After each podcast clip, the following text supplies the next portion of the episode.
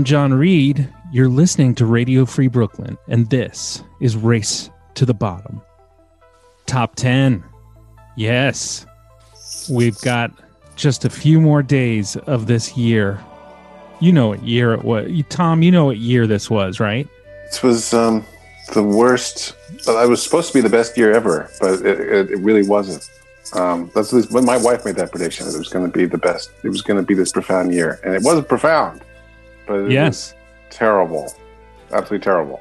I think how much of that do you think? Because yeah, people did say that, uh, and maybe it's just because we like symmetry as humans, and because it was 2020, we are like in the New Year's Eve glasses. Both your eyes fit into the two zeros perfectly.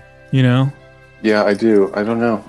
I have. Um, I don't want to. I'm. I'm so bored with bashing this year. I don't. Yeah. I just. I. But I like. I, I. When I think about it, I. I still can't get past how. I, I mean, I don't even think I can really be objective about it. But this was unreal. this is unreal. National, international nightmare with Donald Trump at the helm Yeah. is just. It's just as bad a picture as you could draw. I just don't think it gets any worse. Anyway, with that in mind, let's go on. Let's Well, on. with that, with that in mind, uh, you know, I thought that that I, I was like, oh, am I going to do a top ten this year? Uh, this this horrible year, and I said, oh, I don't think so. But let me just poke around and see what I what we've done on the show this year. And gosh damn it, Tom! Nobody Mhm. says gosh damn it. That's a weird mix of the. It was we we did a lot of stuff on on the show this year. And you know i don't want to bury the lead here so i'm just going to do it. Tom demena i uh, was looking through and i want to offer you uh, the first annual achievement award. On the Wow. race to the bottom. I was looking through tom. We did here's just a, some of the thing i think this is f- five things that we did on the show. On the episode Will I L- Always Love James Taylor episode? We t- had our James Taylor talk. You remember that? I do, but I just I just want to point out that how awkward it is to be hosting and receiving an award. I can I can understand what Billy Crystal was going through when, when he won for what whatever it is that he probably was nominated for. Yeah. Anyway, I didn't mean Well- to interrupt. Well, you know, that's why I'm getting it out of the way right up top. And then you can just talk about other people. But we, then we did a, a nice talk about Cat Stevens also uh, on the mixtape ep- episode. That's we, right.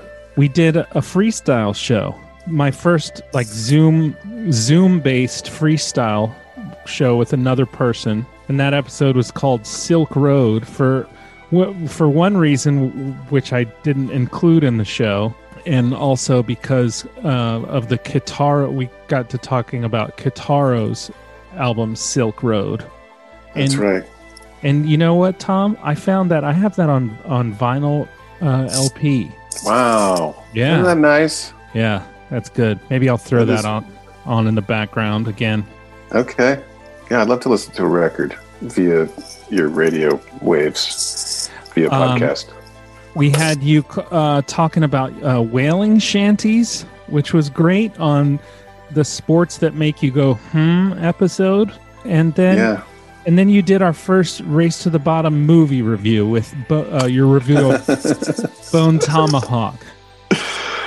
Well, it's an honor just to be almost nominated for the first annual achievement. I'm gonna send you a little something in the mail for for your uh, Oh, for your prize, Tom. wow. Thank you. Yeah. So who better to co-host this this thing with me than than the first recipient of the annual uh, RTTB first annual annual achievement award, Tom Demena. It's an honor. It's an honor to be here. Well, let's get right into it. And I, I think I was thinking, you know, last year I kind of as an homage to uh, old weird Dave Letterman, I did the top 10 in order. And um, I was going to do the like number 10, you know, with like the harmony kind of thing. Mhm. Um, but I think I think I'm not going to go like in a countdown. These are just the top 10 in no particular order. Does that sound okay? That sounds great. I, I, you know, I'm not too keen on following David Letterman's lead anyway. To, to yeah. be honest with you, I, I there's something about him that has not aged well in my in my mind. No. So, in no particular order, let's let's start this up. Music kind of got us through things this this year, right, Tom? Yeah, I, I would say so. I, I think it's the it's the ultimate opiate these dark times. And healthy. It's a healthy opiate. Friend of the show, Salim, called up and we talked about music that was getting us through quarantine. This was near the beginning of the whole uh, the whole mess, and this was on the episode called "A Statue of Roberta Flack." Let's hear HUE Salim Hugh Penny talking about the music that's getting him through. So um, we're we're here with my friend Salim, longtime collaborator and justice fighter, and all the good stuff, literature reader. And uh, we're talking about music that has inspired us and is getting us through this time. Uh, so, Salim, what, what do you have first? Okay. So the first one I'm going to start off with is a song called "You're Playing Us Too Close" by Third World. Um, this song is very near and dear. My mom uh, brought us up on reggae, uh, and we'll get into it here. Jobless people, starving babies, spreading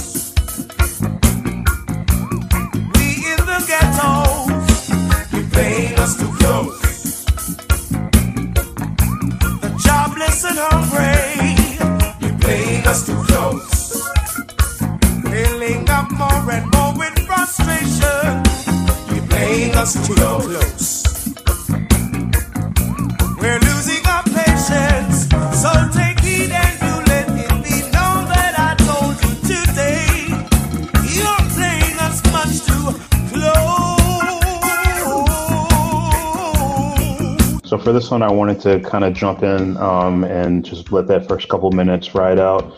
Um, we were brought up on reggae, uh, protest music, freedom music, um, music of oppression and struggle, and often celebration. And um, I love that the album cover uh, from The Best of Third World is this group of half a dozen smiling black men and yet there's such heavy music like this, right? I mean, he goes right into the jobless and hungry right off the bat, which in 2020, in the middle of a pandemic, um, is is unfortunately ringing much too close. Uh, also, having um, the the back of this album cover, it lists each of their names, and I just remember as little kids reading their names, and they have these names that are like Carrot, I'm like, his name's Carrot. Like, I love that. But also realizing, like, to to an entire swath of society, they would see half a dozen black men with dreads, and immediately, like, he can't be a carrot. He's got to be inmate number seven nine three four two. You know, mm-hmm. um, but yet such uh, such gentle smiles, and so that's something for, I'm talking like age five and six. Like I remember this album cover. So I wanted to start off with that uh, because acknowledging the struggle is real right off the top, but also acknowledging how fed up people are, right? And that some of this music is a warning that has been playing for decades. I'm going to turn this part up for a second. it's not till I grew to be a man, then I understand what the old brother was talking about. You see, some people take the liberty to treat you any way they want to. They feel sometimes that you don't have no dignity. But brother, fire them must go still and think a cool breeze. Better watch out. Easy squeeze makes no riot, my virgin. You're playing us much too close. So why the, don't you people out there all get up off your backsides and do something for the world? Every living boy, woman, man, and girl. There's hungry people all over, starving, have no place to lay their heads. Don't play us so close. Don't play us so close. Don't play us so close.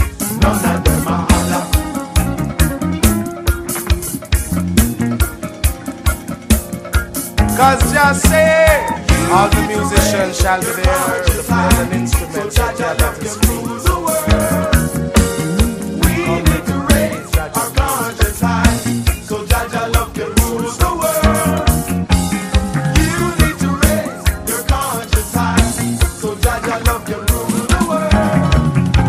So regardless of you know what people's religious or spiritual beliefs are, you know Jah love ruling ruling the world, I don't think you can really argue with right now. And a big part of what is people are fighting for is a consciousness raising. You know, is pulling back these blindfolds and kind of pulling back the carpet and the trick doors underneath and following all the way through and seeing a world that some people have experienced for hundreds of years and accepting that that is that is real. That is real life. That is not paranoia. That is not a figment of anybody's imagination. These are entire structures that societies around the globe have been built built on. So uh, that's why I wanted to start off with your playing us too too close by Third World.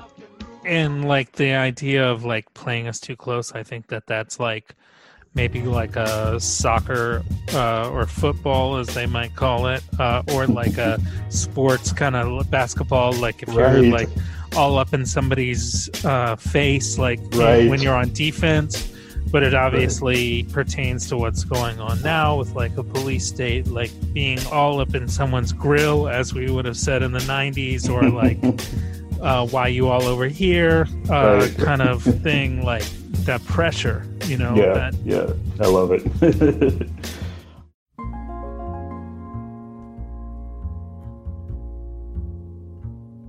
All right. How about that clip? That was good. That was great. Um, uh, we're laughing because Tom didn't hear it. Uh, we're, we're not laughing at you, Salim. That was uh, it was actually really great. I'm not playing Tom the clips. That's it. We'll be- peek, peek behind the curtain here. Um, he's just here for the, his charm. All right. So uh, moving right along, I taught with this teacher, Tom, and you know, it's when you're teaching to a room full of of like 30 middle schoolers, it is there is kind of kind of a performative uh, aspect to it Yeah, I don't know how you do it. especially if you're a younger teacher and this this teacher uh, would kind of go through her motions and would say and moving right along uh, seven or eight times during a lesson and uh, it was it was rough got it got rough I mean, you know, you need your little tricks, don't you, to to to um, keep the um, the kids focused. and moving right along it's like a she's like a airline uh, flight attendant. Yeah. Next thing, the freestyle shows. This was a way for me to get out of my head, and and people started to really enjoy these. I did a. I said to myself, what if I, what if I just threw away the script? Because Tom, you know, I'm always taking notes for the show and trying to accumulate songs and things to talk about, and I've got my running list of notes on my phone. But sometimes it's just kind of a little bit of a dry period, a fallow spell. And you sometimes you need to go back to the the well of just pure improv inspiration. Yeah, I think it's really cool that you you've, you've incorporated that into the uh, to the routine, so to speak. Yeah, kind of a palate cleanser. Yeah, One of my favorite ones I did this summer. I got up and like first thing, like eight eight in the morning, just got right on the mic, clear clear mind, relatively clear, and it from the beginning it got weird. and in a good way. And this is a clip from Potluck Dinner Freestyle Show 2.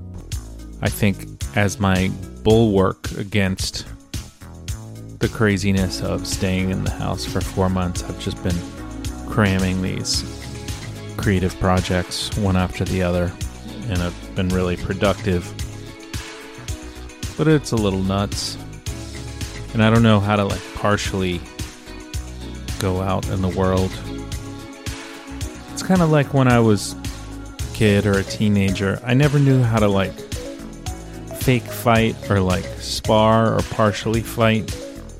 You know, I think a lot of dudes would like mess around with their friends, kind of fight at like one quarter strength or, you know, wrestle.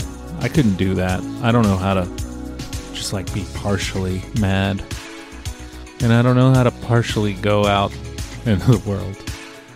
Okay, there's that.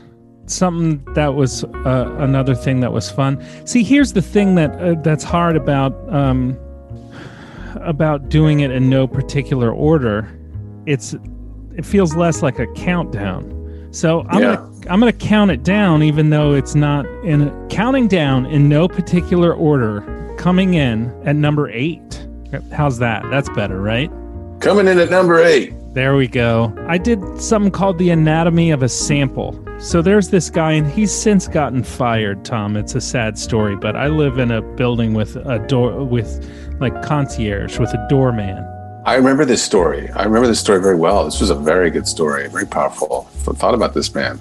I'm sorry to hear that he's not there anymore. Yeah, this guy. This guy. At first, we didn't get along. Uh, when I was moving in, he he thought I was a, a creep. He thought I was an interloper, but I just didn't know where I was going. I yeah, thought I can was- see though how you might give that vibe. yeah, saying. Yeah. Just saying. I don't know why. I don't know what it is about you. I really can't put my finger on it. But He- I know from when we walked around my neighborhood in Portland, Maine, there was that guy that was really suspicious of you for no reason. when he was walking his dog and he was like, Good evening. Very loudly was very loudly said good evening to us like we were a couple of teenagers. Was really yeah. oh, yeah. I, uh, you know, I think Tom, it's because I can't really hide what's going on, like in my my demeanor. So if I Uh-huh. see if I'm confused, I it shows. Yeah. yeah. Yeah. And I probably am just the same way. So the two of us combined make Yeah. for make for a great great entrance. It's like it's like the the great uh, Anthony Kiedis said, "I can never change any what I feel. My face will never show what is no real." Right? Yes, the great. the great Anthony Kiedis. or in the immortal words of our beloved poet, Anthony Kiedis, who was it that said, Have you heard the joke? What do you call uh, somebody who hangs out with musicians? no. Anthony Kiedis. That's good. It's good that I even I was able to muster like a re- Yeah. reflexive laugh on that. I have I have joke um, uh, um, I don't know joke jokophobia. I can't Yeah. actually process them.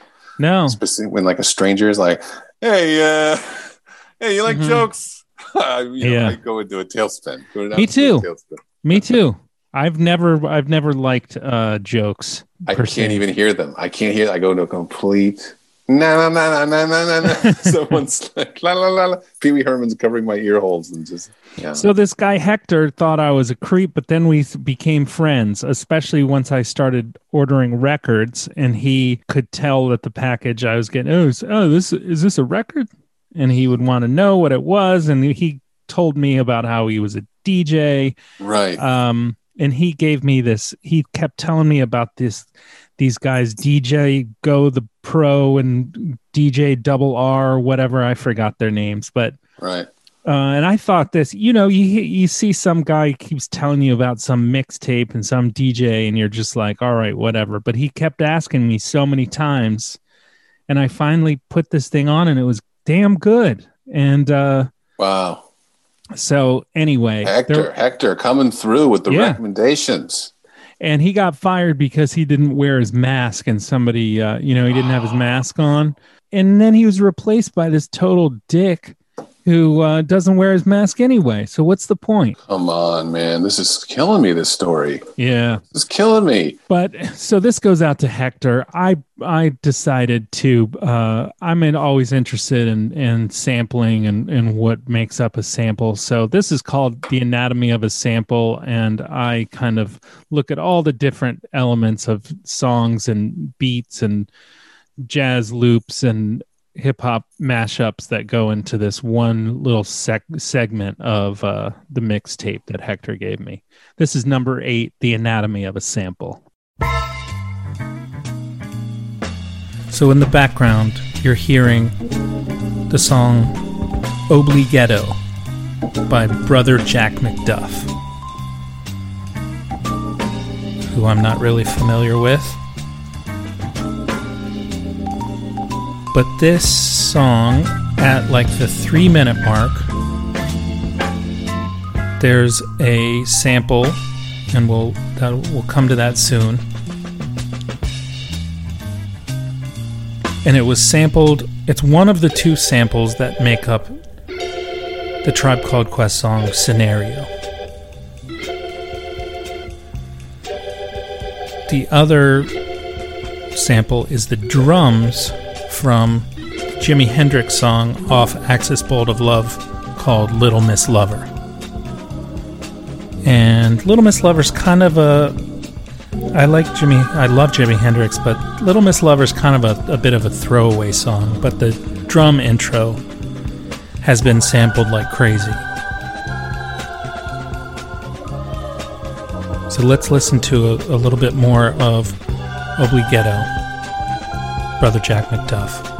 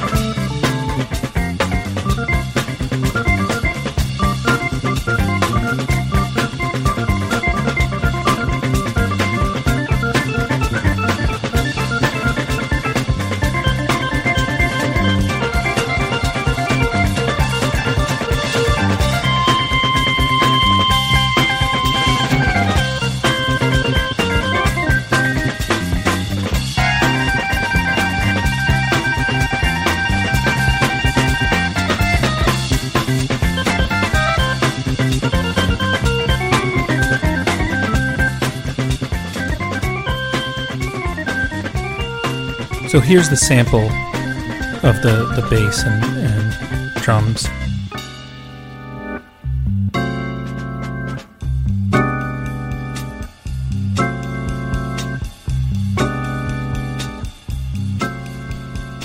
So that was sampled.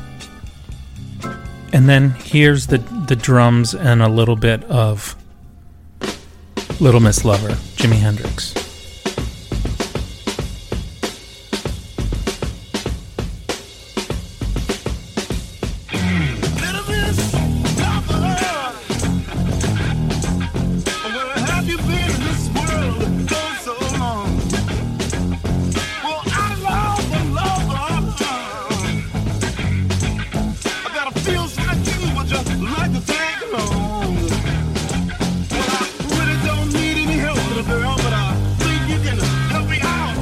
Those two together, and you have the backing track for Tribe Called Quest breakout hit scenario.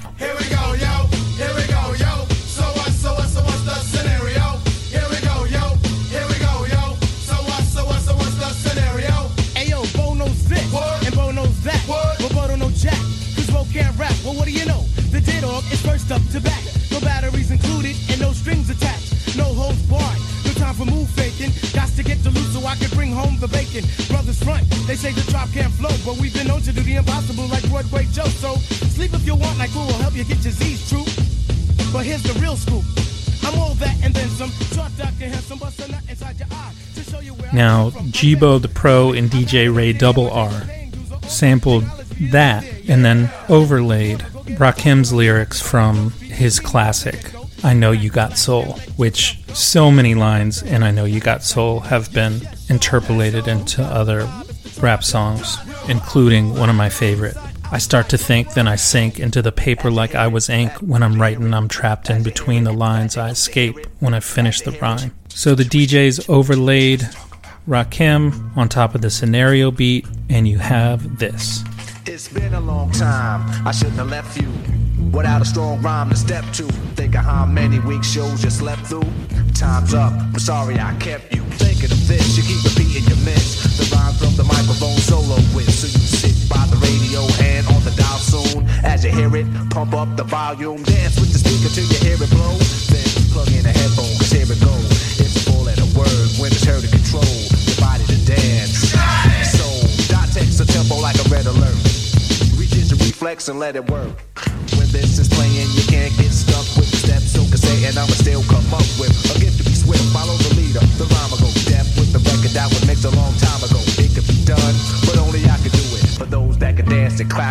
to it, I start to think, and then I sink into the paper like I was ink. When I'm writing, I'm trapped in between the line. I escape when I finish the rhyme. I got soul, soul, soul, soul, soul, soul. There we go. Now we're getting now we're getting good. All right. Yeah. And you got to do the numbers. All right, coming in at number seven, Tom. Number 7 Mhm. What do you think about the number seven? What's your favorite number, one through ten? Uh, I think it might be seven. Nice. Well, this Yeah. one's for, this one's for you. This one is uh, uh, the breakout star of Race to the Bottom. Uh, my dad, your doctor, Doctor Dad, and I decided to do. You know, he's been a character on the show, calling in for years now. He called in on the old Asheville FM iteration of Race to the Bottom, but I decided I need to do a full on Doctor Dad interview.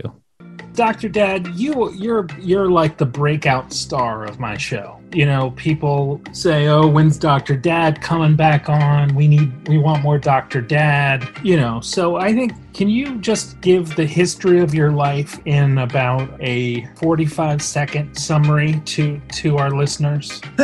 I'll try. I was born in uh, Wheaton, Illinois, to a minister father and a wonderful mother. Uh, we we moved to uh, uh, India at age three and a half. Dad, they were missionaries, and uh, so I was there. I was uh, totally enculturated, could speak Marathi and Hindi fluently. Came back to the states for three years. Went to Hong Kong from age 11 to age 16, kind of in the British culture there, British school, and back uh, to the States, college, medical school, and then residency in uh, psychiatry at the Menninger Foundation. And then I decided, oh, I want to be a child psychiatrist. So two more years of that, added that, and so that's my story. Do you feel like you were kind of a a man or a child without a country? Sorta. I yes, I went through culture shock when I came back to the states at age nine. I I was completely flummoxed by all this stuff. I'd never seen TV sets and stuff. I looked pretty uh, pretty grim and sad in some of the pictures taken of me when I was nine. And so then, like, you know, you spent most of your formative years abroad. Did, Right.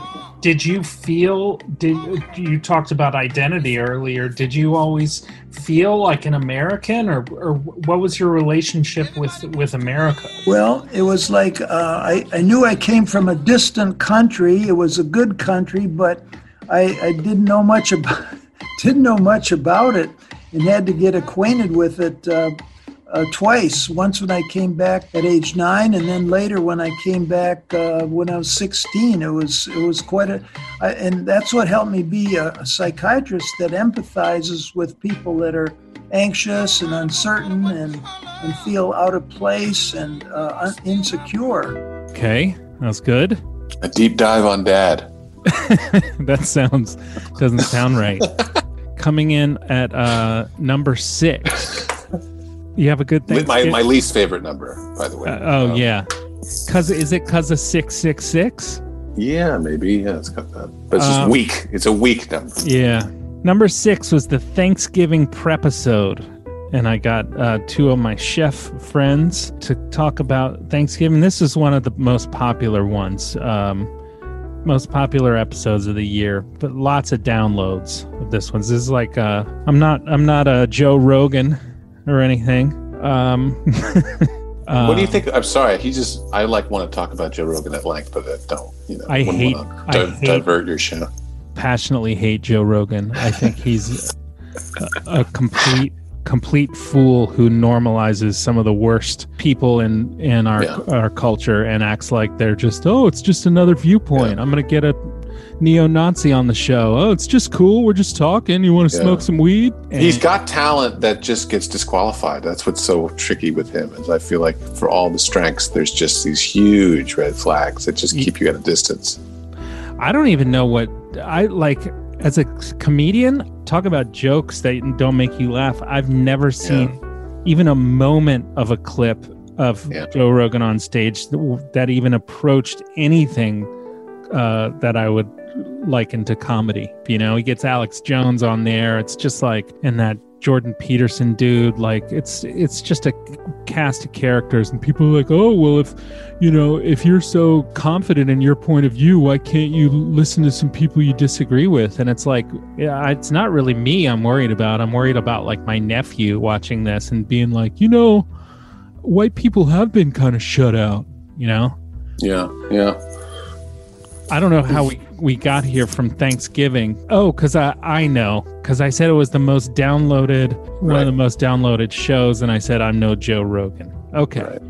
So we're back uh, on track, and here is a little clip from the majesty that was the Thanksgiving episode. Now you've got me interested in a butternut squash Hasselback Mhm. situation. That could be You'll see all this pop up on my Instagram over the next next couple weeks.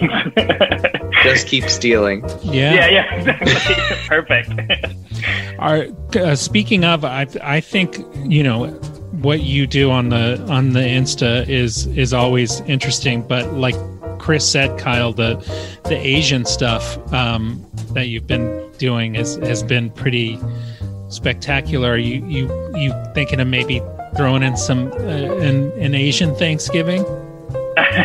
uh, it's definitely on the table, and I was it- almost positive of it. Yeah. well, it is true. Like uh, when I like was going out of my comfort zone, like so, like my background of cooking is more French, and my wife Andy, hers is more Italian. So like when we're off together, we usually like we'll go to Chinatown or like order in Chinese or something like that.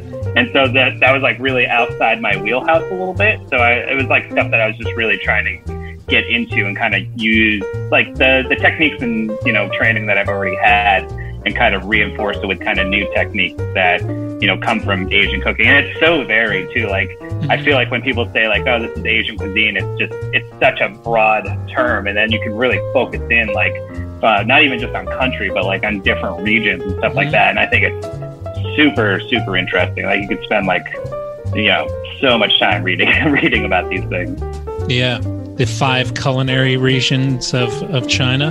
Yeah. Sam used to always talk about that. oh, really? You know, there's Did five he, did he really?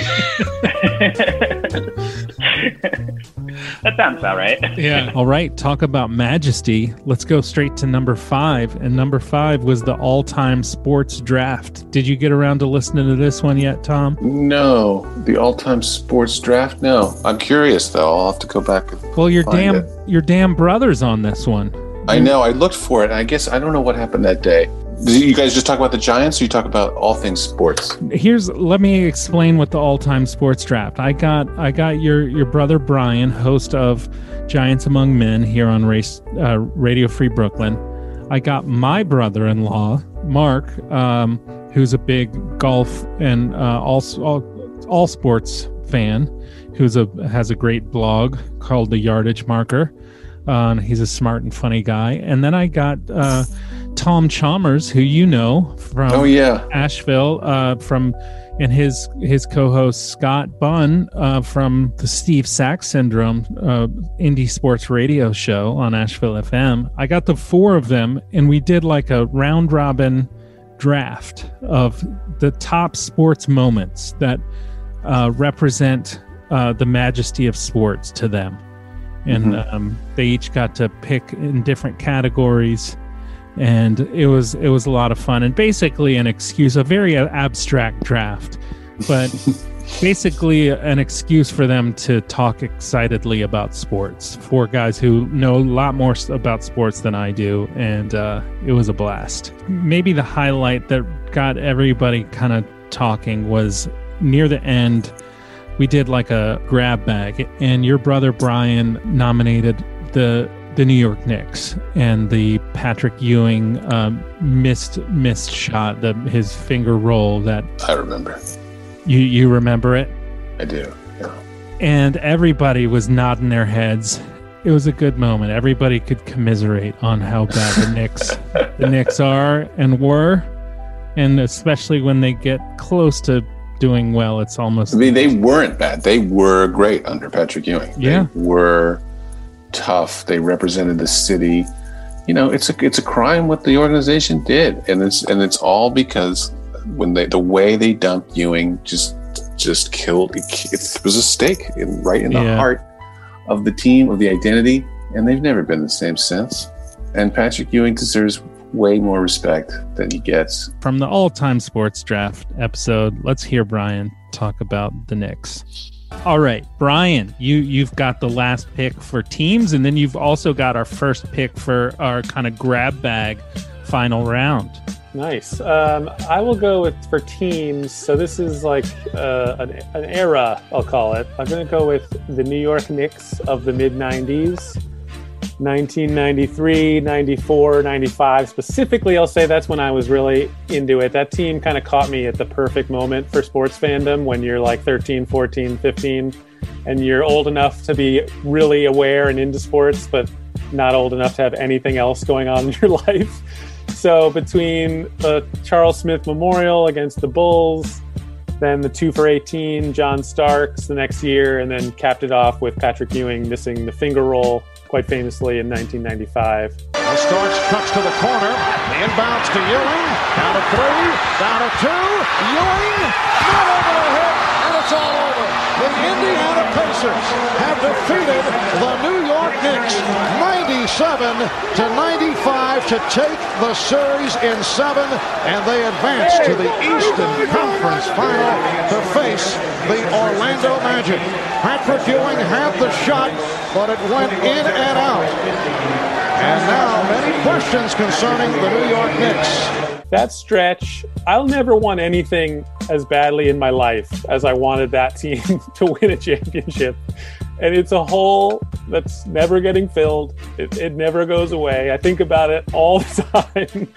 like, if those games come on, they'll show them on like NBA TV sometimes. And I get sucked into those games like as though they're happening live. And I'll be yelling like at the refs and wanting calls and my, my wife will be like is this isn't that a really old game be like yes it's exceptionally old she's like you know what happens and somehow i in my mind i still think that i may i think this time though maybe it'll go our way so that team is my all-time favorite team of any sport even though they broke they broke me in, in very important ways Excellent.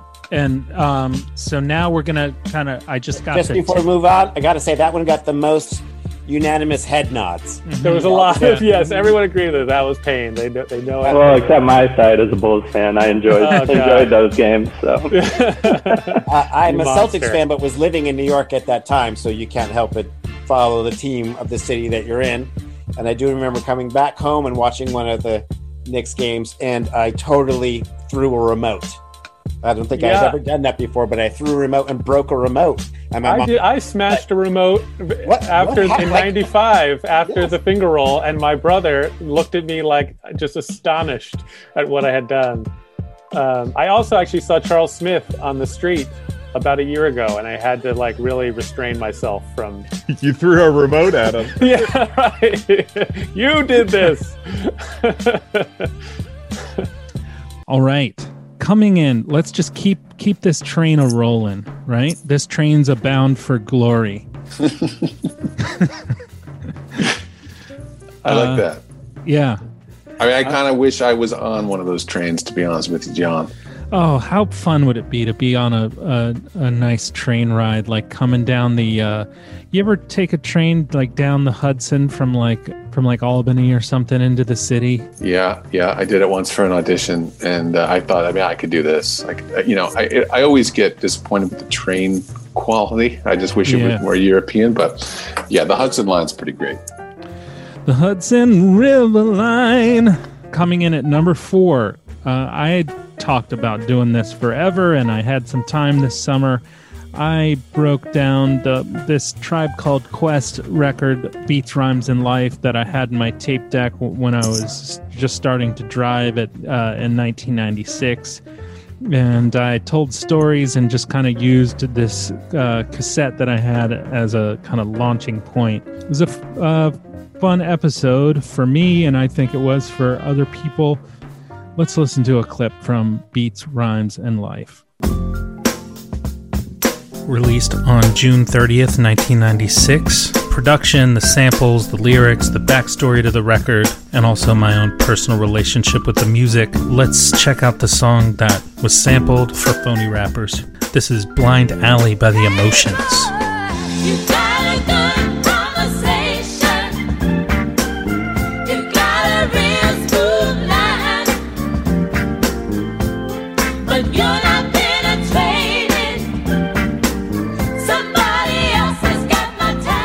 So I remember getting the cassette tape of Beats, Rhymes, and Life, and I must have gotten it right uh, around the time when it came out. My birthday's in September, and I started driving, turned 16, and this cassette might have well have been just glued to my tape deck of my inherited Pontiac Grand Safari station wagon with the faux leather seats. I specifically remember this song.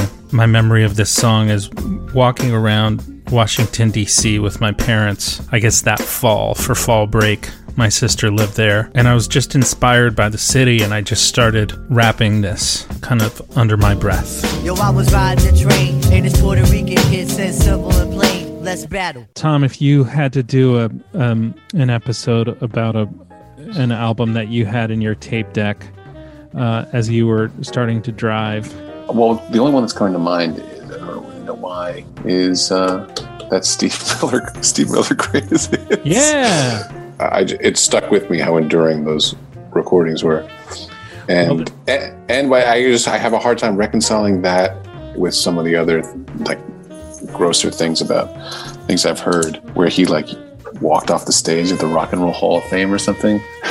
why not? Yeah, It's in Cleveland. What, what's, great about that? he said no one cared and it was just a joke, and it is, and he just Yeah. thought like, why am I here? You know, and he kind of just said as much. Guess he wasn't gr- gracious like you're supposed to be. Yeah. But I was gracious when I got this guy, Jason Dudio Gore, who's a producer on The Best Show, who I've been a big fan of, and I got him on the show. This was my big get this year. Wow, that's awesome, man. and um, I talked to Jason, and, and here's here's a clip of that. We had a really fun, funny conversation. Did you ever go to the boathouse in in Norfolk? I the think I think so. that was my spot, and Uh-huh. I've, I I my dad listens to this show, and I just want to take this moment to to Mhm. thank my dad. My dad was not a rock and roll dad like like yours, but for he was so supportive. He knew that I was a huge music, you know, aficionado, And so he would take my friend and I to like the Lemonheads or the meat puppets or whatever. Nice. And he would stand in the back for the Mhm. whole show, like back against the wall. Uh, and just, I don't think he enjoyed it at all. uh, you know, for two or three hours, you know, I was like uh, 13, 14, whatever Right. going to an all ages show with my with my buddy and trying to get into the mosh pit and stuff and i don't like just the idea of doing that for your kid now in retrospect is just is unbelievable Oh God, yeah. I uh, I think the difference is like Dad enjoyed those shows. Like as Yeah. soon as like pow- as soon as the opening notes of Powderfinger rung out, he was like, "Yeah."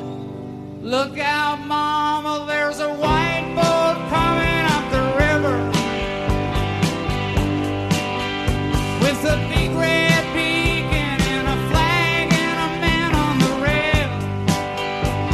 rail. um, but I do understand like what your dad went through because I went.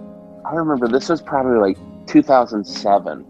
I went with Kristen to a show, to a Fall Out Boy show mm-hmm. in uh, in uh, in Atlanta, and I didn't give I didn't give a damn about Fall Out Boy. I could care less. yeah And she's excited, and at one point in time, I'm just like standing near the back of the arena, and I find myself just surrounded by dads, and they welcome me in. Like you don't, you're, you know, they could tell I wasn't enjoying this. Like one guy hands me uh, a can of Bud Light, Mhm. just like you're, you know, you're one of us now. And uh, Kristen is, you know, probably 50 yards in front of me, just rocking out, and I'm just standing there with all these 40 to 50 year old dudes drinking, you know, the uh, the Bud Light blue bottle. yeah oh yeah the, Kicking- the like aluminum aluminum Yeah. bottle yeah, the, the arena bottle. yes i And, know it uh, well and just uh, you know, I found I found my group in that point in time. there's something beautiful about going to something i don't i think this is definitely the pandemic talking but Mm-hmm. there's something beautiful about going to something with somebody who loves it and and just taking the hit and letting them Yeah. have their time and you just kind of wait it out uh you know Yeah. back against the wall style Yeah, no, there's something really, really sweet about that. Um, I don't think I could do that for anything now. Um, I just, I don't think I would. I don't, I don't have it. Luckily, like if Kristen and I go to a show, it's something that we both really, really Yeah. enjoy. But God, when will we ever do that again? All right. Uh, coming in at number two, uh, this was the biggest, um, most downloaded thing, and I, and I'm glad because I just I had to do this show after uh, George Floyd's uh, death and everything that was going on. It was the literally the least I could do, but I I just did a Black Lives Matter episode of of just um, you know it was like what am I gonna say uh, this this week, and I was just like I I just need to um, lift up voices of of black people, so I just made a, a big collage, and I think it went well. It it helped to get people thinking and talking, and here's a little clip. This uh, this clip is actually this is interesting, Tom. This is I went to school with this girl, um, um, woman now, Danica, who's a, a dancer and a Pilates instructor, and she's hilarious and super smart. And um, I saw she she's great at social media. She's just so funny, and she put up this this thing um, right around that time about um, taking her kids. Um, she's black, and she, she took her kids to Monticello, where uh, Thomas Jefferson's house was. He had a secret like compartment for Sally Hemings, the the slave that he was also had a romantic relationship with, for her to like sneak in and out. And um, they lied about it to you know she took her kids on a uh, she was a chaperone on this field trip, and they said, oh no, that Thomas Jefferson was way ahead of his time. That actually um, that was a place where he would put his winter clothes in the summer and his summer clothes in the winter. He was one of the first people to rotate his wardrobe. gosh. And, uh, you know, it's just so obvious that they were lying. And so here's her talking about how you need to um, teach your kids the truth. Teach your kids. Unapologetically, teach your kids. Put them in front of that screen and make them watch that lynching. Because that's what it was.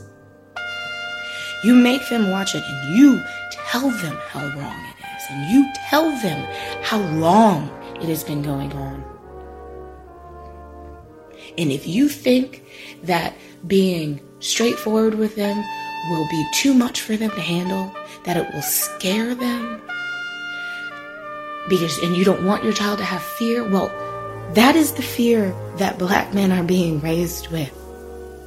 From the minute they are old enough to walk out of their mama's hands. Think about that. All right. Thank you uh, to Danica for for letting me. I I reached out to her and I said, "Can I please? It's amazing. Can I put that on my show?" And she said, "Yes." So the last uh, coming in at number one in no particular order was a, a monologue, uh, and I wanted to just put one of the monologues that I did. That you know, I sometimes I say, you know, people reached out to me about so and so thing, and it's just one person and I'm kind of building something up. But actually, quite a few people did reach out to me after this uh, little monologue I did. Flaws in a Jewel, just about being human and, and kind of feelings about quarantine and about uh, our president at that time. I guess still this time. Yeah, based around this Bill Callahan song. And Tom is the one who um, kind of hit me to Bill Callahan in, in general in this record and this song. So we'll go out with uh, with that. If you're listening to this on your computer, please consider downloading the app for your Android or your iPhone. You done that, Tom? You have the app for your phone? No, I, I don't know what it takes for me to like finally do that, but I, I should. I will. It's really easy. I know. and it's free.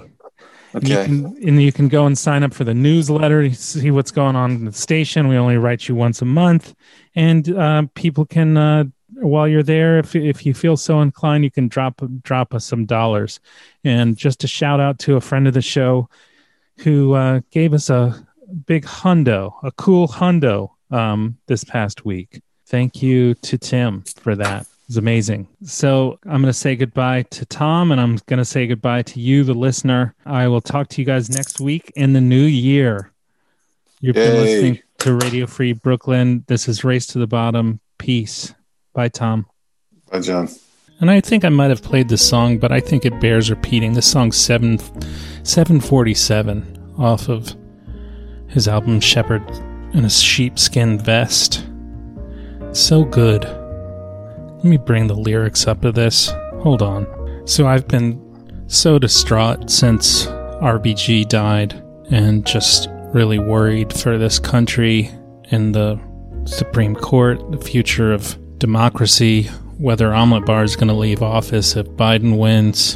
And then I zoom out and I'm like, why do I identify why why are we stuck with this America thing? This huge country. We're so different. Why do we keep trying to do it? It's kind of a losing game.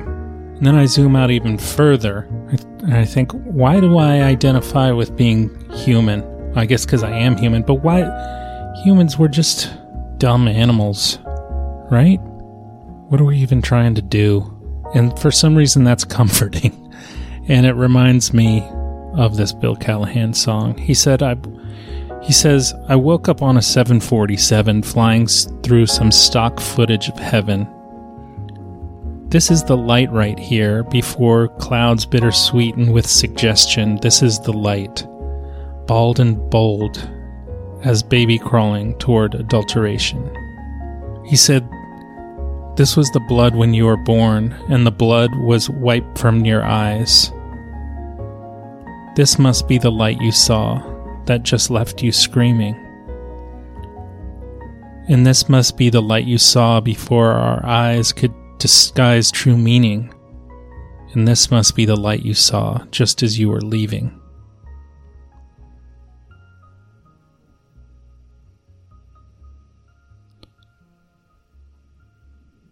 Meditation on Mortality But then he says this, and this is this is uh, kind of apropos of my meditation on humanity. He said, "We walked on the moon like flies on a mule. We walked on the moon, flaws in a jewel. We are flies on a mule, and we're good at what we do."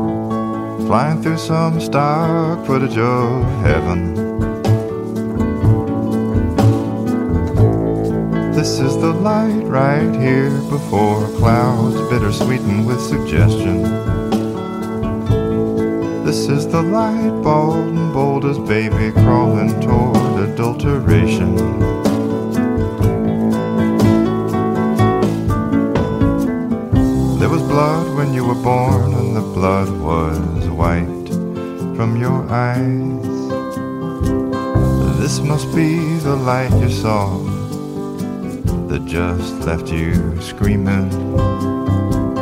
And this must be the light you saw before our eyes could disguise true meaning.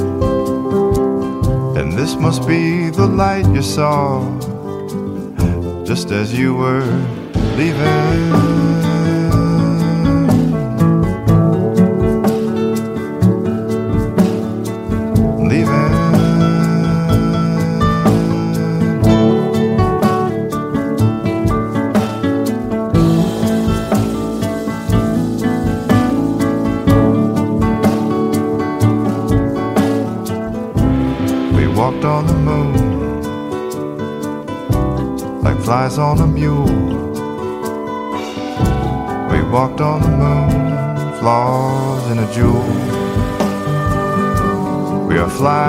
On the mule.